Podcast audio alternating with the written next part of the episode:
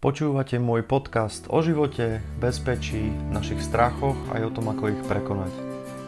Moje meno je Marek Polák a pomáham deťom aj dospelým porozumieť násiliu, agresivite a svojmu strachu, naučiť ich chrániť si vlastný priestor a brániť sa. Vítam tu môjho dlhoročného priateľa a Milana, Milana Navrátila. A podarilo sa nám skontaktovať sa vďaka, vďaka sociálnym sieťam, a keďže ten kontakt bol prerušený na dlhé, dlhé roky, s Milanom sa poznám už, už z detstva, kde sme spolu chodili vlastne do školy. Sme spomínali na angličtinu na, na osobitnej škole v Košiciach.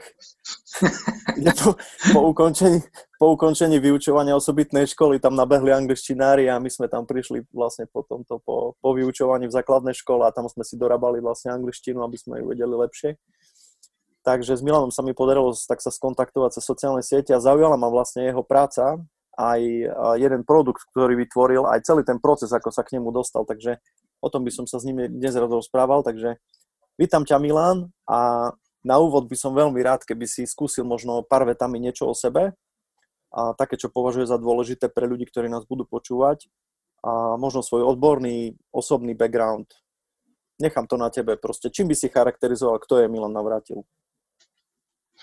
Dobre, ďakujem, Marek. Som rád, že takto po rokoch sa môžeme.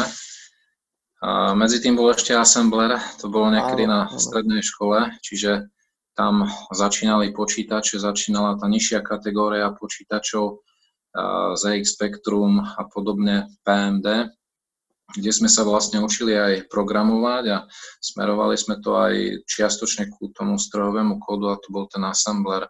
Na čo narážam? Narážam na vzdelanie.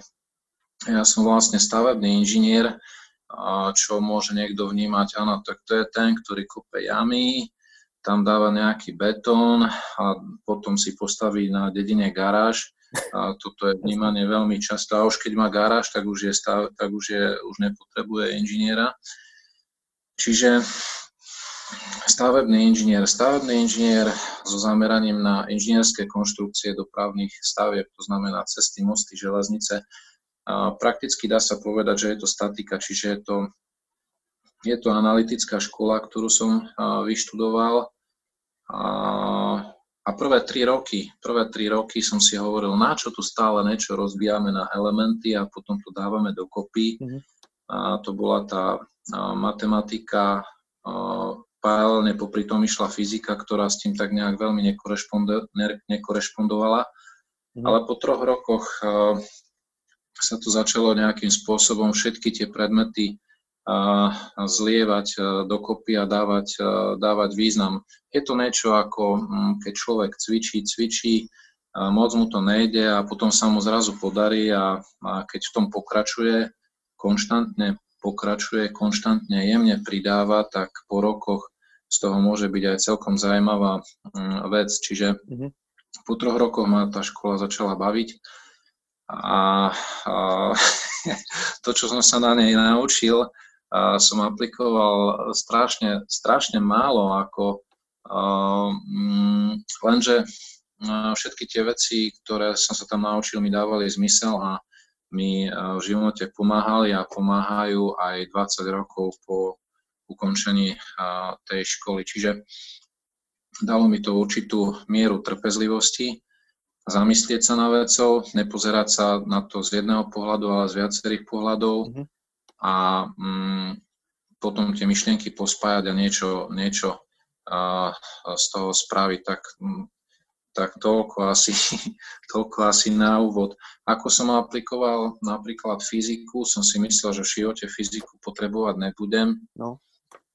Tak ako je kruhový objazd eh, v Košiciach, to bolo také asi prvé, keď uh, také niečo, že zamyslenie uh, sa nad, nad skutočnosťou. Kruhový objazd Košice, tam je učňovka, učilište, ano, prepadali sa im. Hore No, no, no, prepadali sa im podlahy a tie podlahy uh-huh. by bolo dobré vtedy podchytiť hĺbkovými základmi. To znamená, treba vypočítať alebo určiť modul pružnosti zeminy. Modul pružnosti zeminy súvisí s deformáciou zeminy. Na to sa používa zariadenie, ktoré vtedy prenájom stalo, neviem, 100 tisíc korún na deň. Mhm. Škola mala 300 tisíc korún na rekonštrukciu, nie na to, že by sme tam prišli pobuchali s nejakým zariadením po zemi a povedali, tak máte asi takúto tvrdú zem. Čau. Za 100 tisíc. Za 100 tisíc sa budova padať ďalej. Jasne. Ako má to logiku, tento zariadenie je certifikované, um, má to, má to svoje opodstatnenie, prečo taká, cena, uh, prečo taká cena je, čo sa s tým robí, lenže na tento účel to bolo asi um, príliš drahé, príliš presné a um, Jasne. cieľ by nejakým spôsobom unikol, čiže um, Čiže na, Čiže napadol som... ťa tam nejaký spôsob, jak to, jak to obísť? No, obísť, uh, nájsť, nájsť orientačne určiť, uh, uh-huh.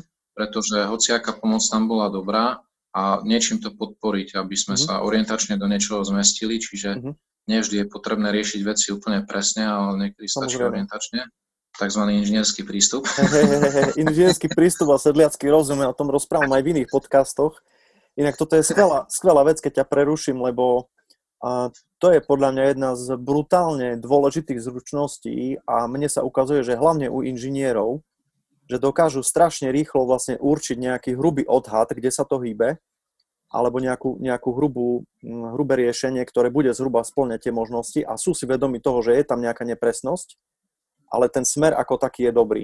Hej, už potom je tak, ako hovorí, že to doľaďovanie tých jednotlivých parametrov už veľakrát závisí od časov, od ceny, ale ten prvotný mm-hmm. nástrel toho sedliackého rozumu kombinovaného s tým inžinierským je podľa mňa niečo, čo sa nejako trošku vytráca hlavne z týchto, z týchto fyzických vecí. Nemyslím v tom IT a tak, ale v tom strojárenstve, v stavbarine a, a v týchto veciach možno.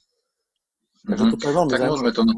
No, uh, veľmi, môžeme to veľmi, nazvať ako... No? Môžeme to nazvať ako komplexné hodnotenie, hej, to sa niekedy mm-hmm. používa. Samozrejme tiež závisí od toho, aké sú vstupy, čiže keď sú korektné, tak dostaneme aj korektné, korektné výsledky. V podstate išlo o to, aby tam niečo nespadlo, niečo sa nestalo, čiže spraviť v rámci možností to, čo, to, čo vieme a či, čím lepšie. Takže, mm-hmm. no, takže ako som si to, išiel... Ako si to určil? No. Bol tam nejaký no, spôsob? No, tak, tak e, priklepové kladivo som si požičal v požičovni náradia a tam bola jeho hmotnosť, intenzita úderu, čiže úplne jednoducho cez e, jednoduchý výpočet e, vzorec energia, potenciálna kinetická energia a vlastne, a, a vlastne, že som vedel frekvenciu a silu úderu toho jedného príklepu, a uh-huh. tak som tam zatrepal, zatrepal lešinárskú rúrku do zeme, do určitej hĺbky, to trvalo nejaký konkrétny čas, no takže vlastne spojil som také dva, dva vzorce a, a usúdil som, že tie, že tie lešinárske rúrky, ktorými sme to sanovali ako mikropiloty, treba uh-huh. zaraziť zhruba do takejto, do takejto hĺbky, aby to malo, aby to malo význam. Čiže toto bol ten inžinierský prístup. Pozerám, že škola ešte stojí asi po 20 rokoch. Čítam potom niečo. čítam, čítam, niečo, čítam niečo ešte potom robili nejaké ďalšie opatrenia, to už išlo mimo mňa. To bola taká jedna aplikácia. Prvú robotu, ktorú som mal takú akože, toto, bolo, toto bolo v takej stavebnej, stavebnej firme so zameraním na hĺbkové zakladanie Čiže tie štandardné procesy tam nebudem, nebudem popisovať, sú mhm. štandardné proste aj v iných takých ano. firmách takéto. A, tak som doučoval jednu dievčinu, to som bol vtedy živnostník, kamarát ma poprosil, že matematiku, že ide na, na Karlovú univerzitu príjmačky z matematiky, uh-huh. takže či by som ju uh, doučil, tak som, to do, tak som mu doučil a ona potom spravila tie príjmačky, za čo mi ponúkli prácu obchodného zástupcu v jednej nadnárodnej spoločnosti. To bolo vlastne v súvislosti s, mm, so stavebnou chémiou, tak som to zobral, čiže toto bola taká nepriama aplikácia vedomostí z matematiky, tak by som to povedal. Chápem, kam mieríš, jasné. Že som mohol mať e, lepšiu robotu a tie produkty, vlastne som vytváral ich technické listy, vytváral som systémové riešenia, alebo som bol stavebný inžinier, čiže som vedel, že keď uh, túto vec použijeme, tak asi čo, čo tomu zabráni, a čo, čo, tomu, čo to vyrieši. Uh-huh. No a toto som dokázal vysvetliť investorovi, stavebnej firme, projektantovi a podobne, čiže uh, tam už bol ten stavebný background, by som povedal, tá skúsenosť, vzdelanosť uh, vlastne zo strednej a vysokej školy stavebnej a taká tá aplikácia. Potom taká väčšia aplikácia, okrem tých doučovaní matematik, ktoré bolo viac a viacej veci z toho, z toho vyšlo, ale nie sú, nie sú zaujímavé je menovať, tak bola jedna veľká nádrž, v Slovnafte som robil, to som bol ako nákupca investícií uh-huh. a bola to najväčšia nádrž e, tohoto rozsahu e, na Slovensku, to bolo 90 tisíc metrov kubických. Uh-huh. Dovtedy boli robené 10 tisíc metrov kubických, čiže uh-huh. proste máš niečo 10 násobne väčšie, niekto si povie, však to je len 10 krát väčšie. No ne, jedno je Trabant a druhé je Týrak, tam troška iné kolesa treba, troška iné veci. Tak som si tiež spomenul vtedy na fyziku z prvého semestra, to ma učil pán docent Olša, keď sa dobre mhm. spomínam. Hovoril tam o Coriolisovej sile a vtedy, vtedy hovoril, ona má význam pri opustení orbitu, to je tuším prvá, druhá kozmická rýchlosť. Ano, ano. Teda keď je nulová, tak máme satelit, aj ten obieha. obieha, čiže keď e, toto tak odletí preč. Potom pri balistickej krivke, pretože ak sa tá zem točí, my vystrelíme, tak chceme trafiť ten cieľ a tá zem sa otáča, čiže tam je tá Coriolisová sila. Potom bolo veľa takých, takých vecí, ktoré som si počase pozeral. Že... Keď ťa no. môžem na chvíľu zastaviť, Milan, toto je spoiler pre niektorých poslucháčov, že Zem nie je plocha, no. hej? Môžeš, môžeš, môžeš pokračovať. Môžeš pokračovať. Proste... Takže... Hej, hej. A tí musel nešťastníci som, mus... na kraji skáču z toho, no. Musel, musel, musel som, lebo, lebo, lebo toto sú presne tie priame rukolapné dôkazy, že proste inak to jednoducho nemôže byť, len tá zem je vždycky guľatá, hej, no, elipsoid teda. No. Dobre, dobre, poď ďalej. Ono to, vidno potom aj v takých súvislostiach, ako keď tečie nejaká, nejaká väčšia rieka smerom z hora nadol, tak e, jeden z tých brehov v rovine, v rovine je hlbší, mm-hmm. pretože Zem sa otáča napríklad, hej, čiže to sú dominantné síly pri vypočti vodohospodárskych diel niekedy, lebo toto, Aha. no, no. To som, čiže to som, na rovine, to som nevedel, na, som to zaujímavé. Mhm. No, na, väčšinou to je tak, nie, že keď ide voda do zakruty, tak si bere na tom vonkajšom brehu, si vyhlbuje, áno lenže keď je dostatočne, má dostatočnú silu, je dostatočne veľká, tak aj na rovine jeden breh uh-huh. je uh, hlbší ako druhý, pretože Coriolisová sila. Jasne. No dobre, a ten však vtedy povedal, no a potom sú tu také obrovské nádrže, a, ale s tým sa nestretnete, to na Slovensku není, asi ani nebude. No tak toto som dostal samozrejme. Ja som si na tú vetu spomenul, pretože Okrem toho som tam mal aj nejaké koordinačné projekty eh, ohľadom ciest, eh, nejaké rýchlostné štúdie, rýchlost, teda hm, štúdiu rýchlostných ciest mhm. v jednej firme, tam som bol aj, tam sme mali aj statikov, ktorí mali pečiatku, ja nemám, ja som tú školu iba skončil, čiže ja mám také rámcové myšlienky, ktoré rámcovo uplatňujem v svojom živote z tejto školy. A on mi povedal, že na to si Milan daj pozor, pretože jak bude vytekať tá ropa z tej nádrže, tak vlastne kvôli Coriolisovej sile, ak vznikne ten lievik, tak ti tam vznikne trecia sila na tom plášti Jasne. A, a tá trecia sila ti môže dovnútra zborčiť vlastne e, ten, e, tú nádrž. Tak som, to tam, tak som to tam písal, veľmi ťažko som to nieko, niektorým ľuďom vysvetloval, niektorí boli nasraní, že im kecam do ich roboty, uh-huh. ale dal som to do technických požiadavok na, na túto nádrž, že ten, kto to robí, teda statik, že tam má vlastne s týmto niečím, niečím uvažovať. Uh-huh na čo boli debaty tém, uh, systému, že no a to si nemyslí, že to je nejaký akože demižon, že sa to tam takto bude točiť, že sa to tam takto bude točiť v tej, tejto, ne, akože demižon to není, s vínom to nemá nič spoločné, ale proste bude sa to tak šúchať po tej stene, že to môže spraviť problém, nech to niekto pre, vypočíta. Tak som to dal do tých pripomienok. Čím som si samozrejme získal aj nepriateľov, ale ono, nie s každým treba byť kamarát, pretože s niekým to nemá, ak sa vraví, význam a treba sa venovať tým, ktorí, ktorí za to stoja. Mm, nádrž sa tuším stavia, tam už nerobím, ja som to mal dať vlastne do zmluvy, čiže u mňa to bolo do, do tej fázy kontraktu, čiže toto bola mm-hmm. taká ďalšia aplikácia. Mm-hmm. No a, a dlhodobejšie ma... No. Spomínal si ešte, keď ťa môžem prerušiť, mňa zaujala jedna taká téma, minule sme sa bavili, tam padlo to slovo aplikovaná fyzika a to boli nejaké mm. padajúce kamene na cestu zo svahu alebo niečo také. A na nej by som zabudol. Vidíš, to som robil pre jednu švajčiarskú firmu, som mal na starosti Slovensko a Čechy uh-huh. a vlastne um, tam sa robili stabilizácie svahov a ochrana ciest napríklad proti padajúcim kameňom na, na cestu, čiže tam sa robili také bariéry, napríklad strečno. A mhm. tam tiež eh, vlastne sa počítal, to už, sa, to už, boli, to už som mal software, kde to bolo modelované, ale tiež vlastne sa zadal povrch eh, eh, toho svahu, druh kameňa, ako sa odráža, kde asi dopadne a, a na základe toho Hm, čiže tam boli tie útlmy, čiže tá parciálna diferenciálna rovnica. Hej, hej, čo si... Pružinky a strúny.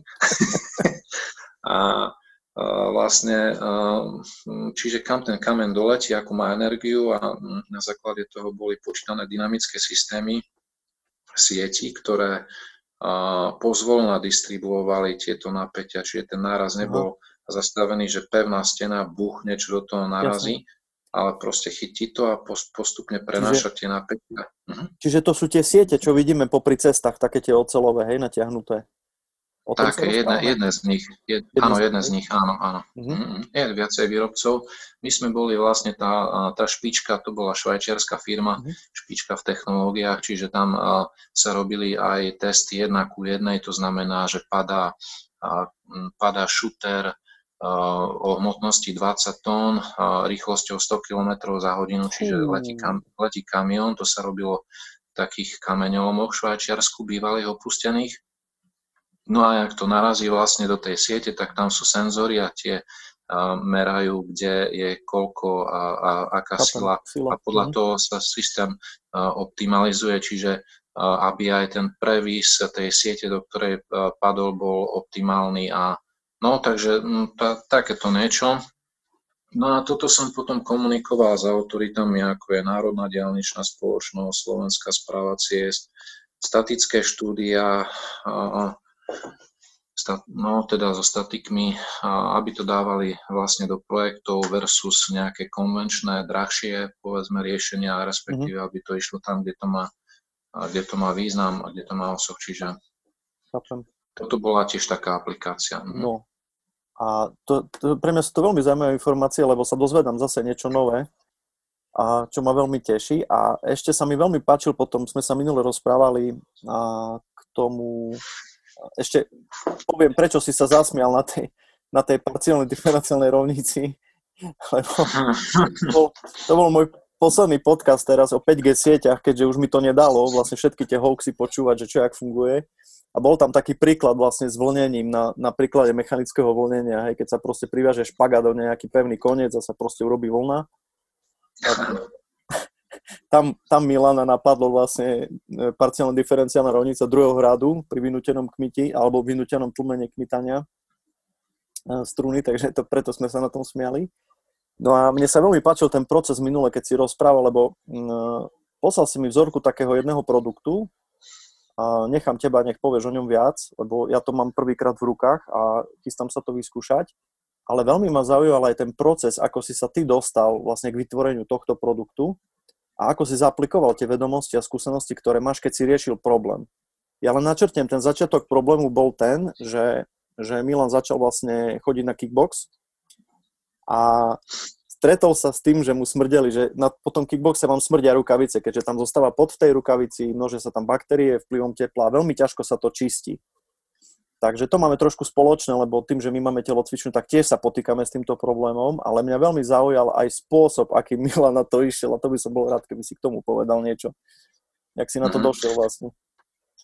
No k tomu kickboxu som sa dostal, vlastne to bol môj návrat po 20 rokoch ku tomuto športu. A konečne som mal takú robotu, že nemusím behať e, po svete, tak som sa vrátil tzv. ku koreňom. No a tie rukavice, to bola pre mňa nová skúsenosť, ten, ten, ten zápach tam bol fakt intenzívny a mm, tak som s tým chcel niečo robiť a nakoniec mi to robilo čiastočne aj zdravotné problémy, však tam sú baktérie, ano, ano. plesne a podobné veci, okrem ano. toho, že to smrdí, tak to je taký varovný signál pre človeka, že keď to smrdí, asi to niečo nebude celkom dobré. Um, tak som začal hľadať prostriedky nejaké na to, tak boli tam spreje, spreje.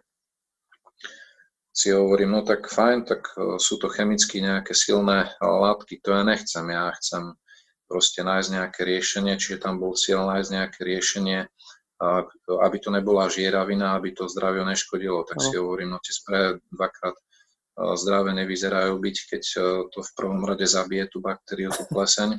Jasne. Ona mi tam zdochne, ona mi tam zostane, mi tam spraví fosíliu, čiže mi tam, e, sa mi tam zbierajú fosílie, až mi to upchá vlastne v konečnom dôsledku tú 100 eurovú uh, rukavicu, čo není celkom uh, lacná vec pre mňa tiež. Znehodnotí tie pory v tej, tej koži a bude mi to pripomínať z vojny vojenskú Kanadu, kde sme si sypali puder, čo bola druhá vec. A po pol roku tam bol taký maglajs, že si tam človek mohol rovno dať te, tento tekuté mydlo a asi, asi tak nejak to vyzeralo. Čiže takto som si tie fosílie tam nechcel nazbierať. Čiže tým pádom aj pudre odpadli.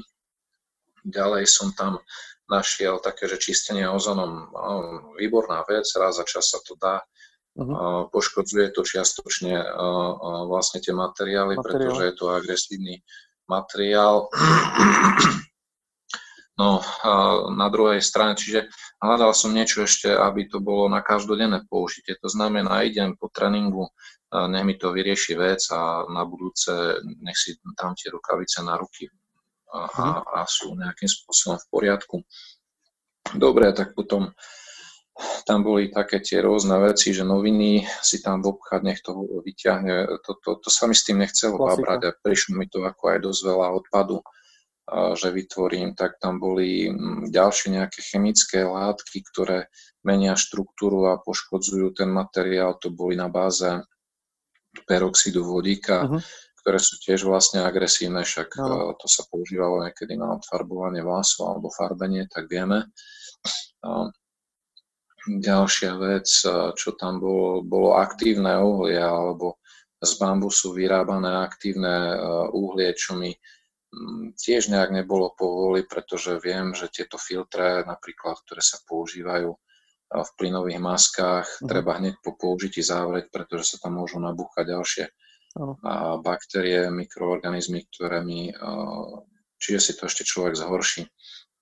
Čiže som pozeral, čítal, študoval a spomenul som si aj na jednu látku, na piesok, ktorý má určitú poreznosť a tá poreznosť do seba dostáva vlastne čpávkové plyny a etylenové plyny, čpavkové mm. vznikajú, keď niečo chcípne, napríklad baktéria, alebo keď sa potíme, čo je vlastne sekundárny uh, jav tých uh, mŕtvych baktérií a uh, že je ten smrad. A etylenové plyny, keď zreje, respektíve keď hnie ovocie, zelenina. Áno. Tak tento, tento materiál uh, som našiel, uh, vlastne mal aj kartu bezpečnostných údajov. To znamená, že, má, že sú tam garantované parametre a medzi tými garantovanými parametrami bolo, že na absorpciu plynov v priemysle, uh-huh. čo, bola, čo bola pre mňa zásadná informácia. No, hovoril som vtedy s jedným docentom fyziky, ktorý sa zaoberá plazmou a tu je to v takom inom kontexte, konkrétne keď si predstavíme nejakú osku, v strojárenstve osku ocelovú, na ktorej máme nejaké ozubené kolečko, otáča sa, tak chceme, aby mala určitú pružnosť, aj, lebo to ano. sa od nej požaduje. Ano. Lenže na druhej strane, keď sa tá oska o niečo trie, chceme, aby, to po, aby sa nezošúchala tak skoro. Áno.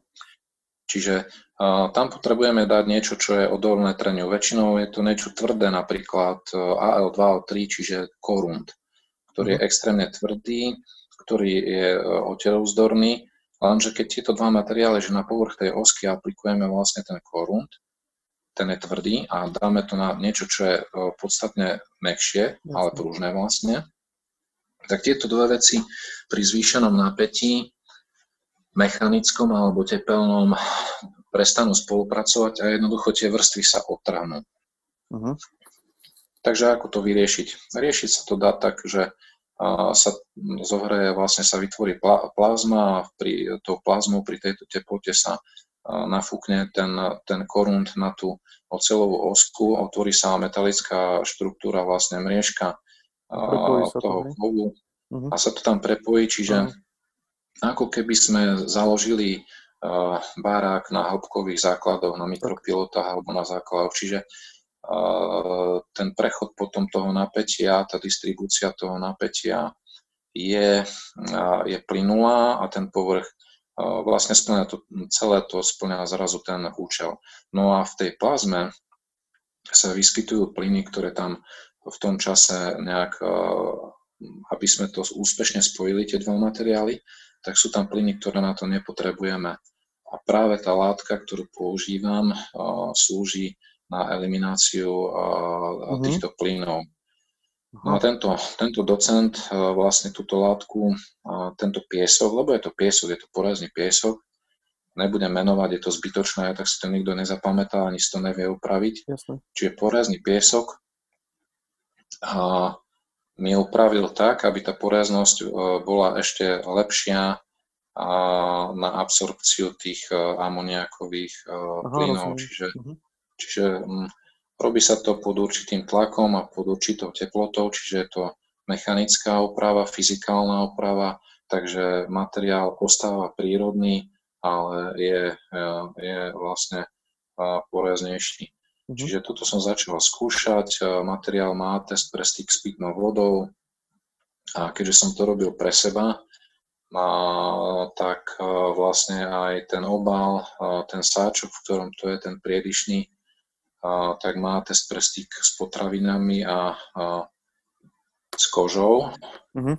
A aj tá farba, ktorá tam je aplikovaná, alebo tam dávam logá firiem, napríklad Word a tak ďalej, tak tiež tá farba má test pre styk s potravinami. Takže mm-hmm.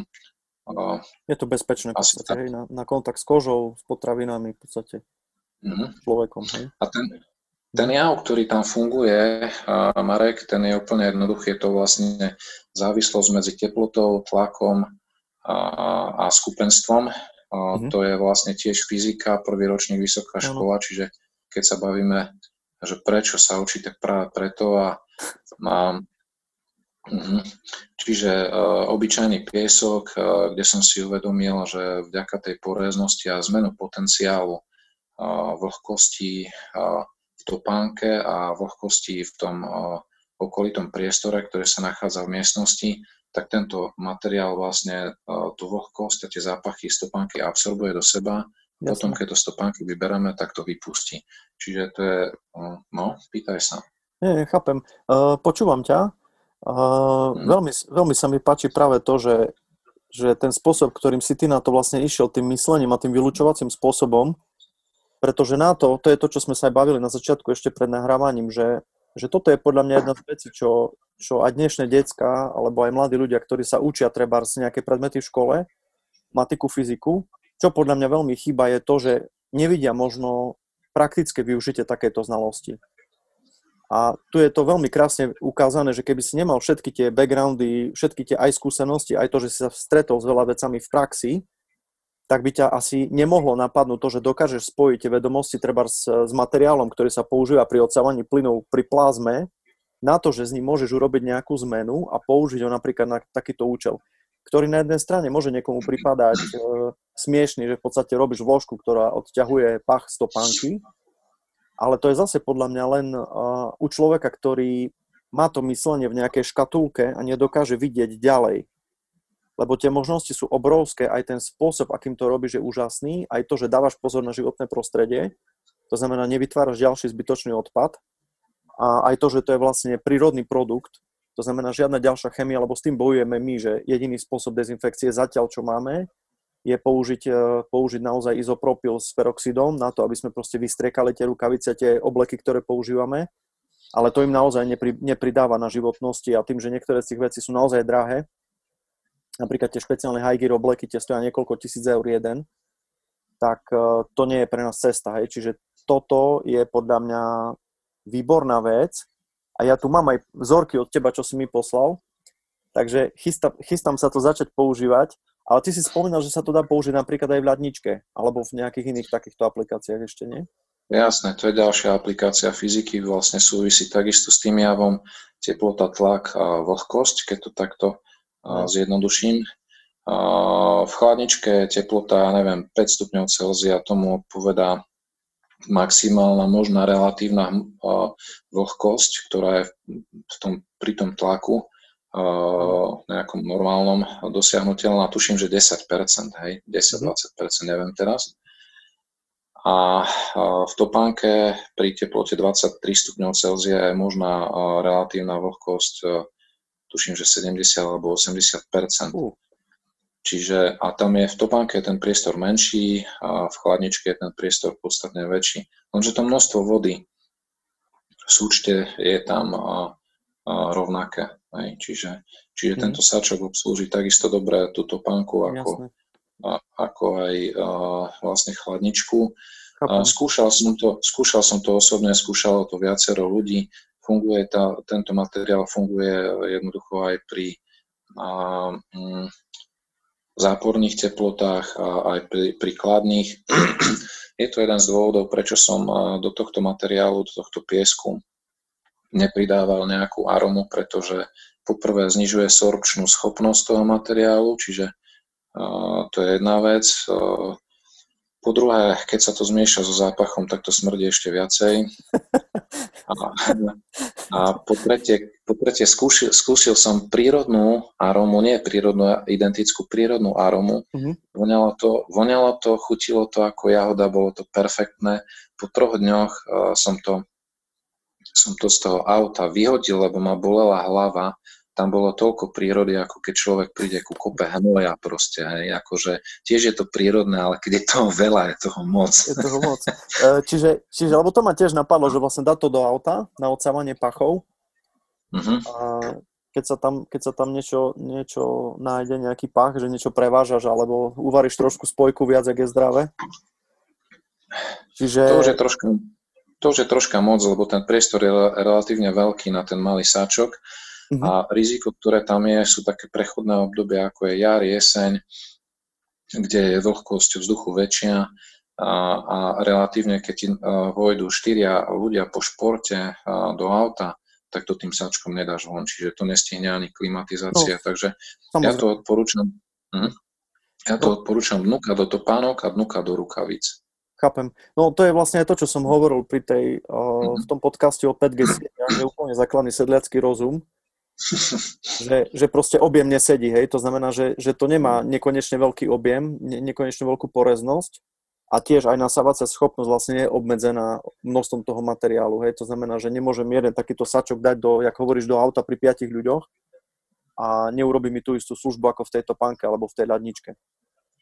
Uh-huh. Že, a mne sa, veľmi sa mi páči ten prístup a nechám potom v linkách vlastne v popise toho podcastu linku na tvoj web, tomuto produktu. A pridám tam aj nejaké ja svoje fotky. A ja si to trošku nafotím a budem to skúšať jednak v ľadničke, jednak v rukaviciach. Takže dám potom, dám potom vedieť spätnú väzbu. Nepochybujem, že to bude fungovať. A... Tak v hladničke, v chladničke napríklad je to, že sa tie vône tak nezmiešavajú, že sa tak nezmiešava vôňa klobásy so sírom. Ale po troch dňoch treba zase vybrať ten sačok a nechať ho na chvíľu vyvetrať mm-hmm. aby sa vyvetral a zase ho dať naspäť, lebo toto je tá, tá výmena toho vzduchu je tam kľúčová. Prepač, Marek hovorí, ale... Jasné, jasné, jasné, nie, v poriadku, v poriadku. Čítam tu aj ten návod a máš tam, že tá životnosť je okolo niekoľkých mesiacov, hej? čiže nejaké 2-3 mesiace môže byť ten sačok treba z hľadničke a tak toho stále vyvetráš za pár dní? Tak, tak, tak, môže to tak byť a áno, a tá životnosť je tam limitovaná z toho dôvodu, že vlastne do tých mikropórov alebo do tých pórov a vlastne my stále vťahujeme tie plyny, oni berú zo sebou aj nejaké nečistoty, berú uh-huh. zo sebou aj soli, uh-huh. čiže tie sa tam vyzražajú po čase a sa obchajú, takže uh, všetko má svoju uh, určitú životnosť a potom to skončí, takže preto asi takto orientačne 2-3 mesiace. Uh-huh. Super. To bol podcast s Milanom Navrátilom. Linku na produkt Odor Killer nájdete v popise tohto podcastu. Takisto je tam linka na Coriolisovú silu, o ktorej sme rozprávali. Mne podcast priniesol niekoľko nových informácií, takže som za to vďačný. A otvorila sa nám ďalšia téma s Milanom, a, takže možno to dáme do ďalšieho podcastu, tiež to bude trošku o aplikovaní a fyziky a toho analytického myslenia inžinierského do praxe. A call to action one, subscribnite si ma pod, na Apple Podcast, na Soundcloude a, alebo na Spotify. Zdieľajte prosím moje podcasty, nech sa dostanú k ľuďom, ktorí ma zatiaľ nepoznajú, pokiaľ je to pre nich prínosné.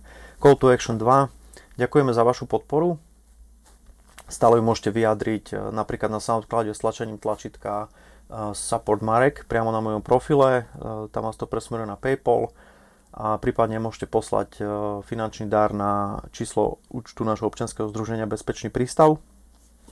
Číslo nájdete takisto v popise tohto podcastu. A ďakujem, že ste to dopočúvali až sem a teším sa s vami na ďalšie stretnutia a ďalšie podcasty.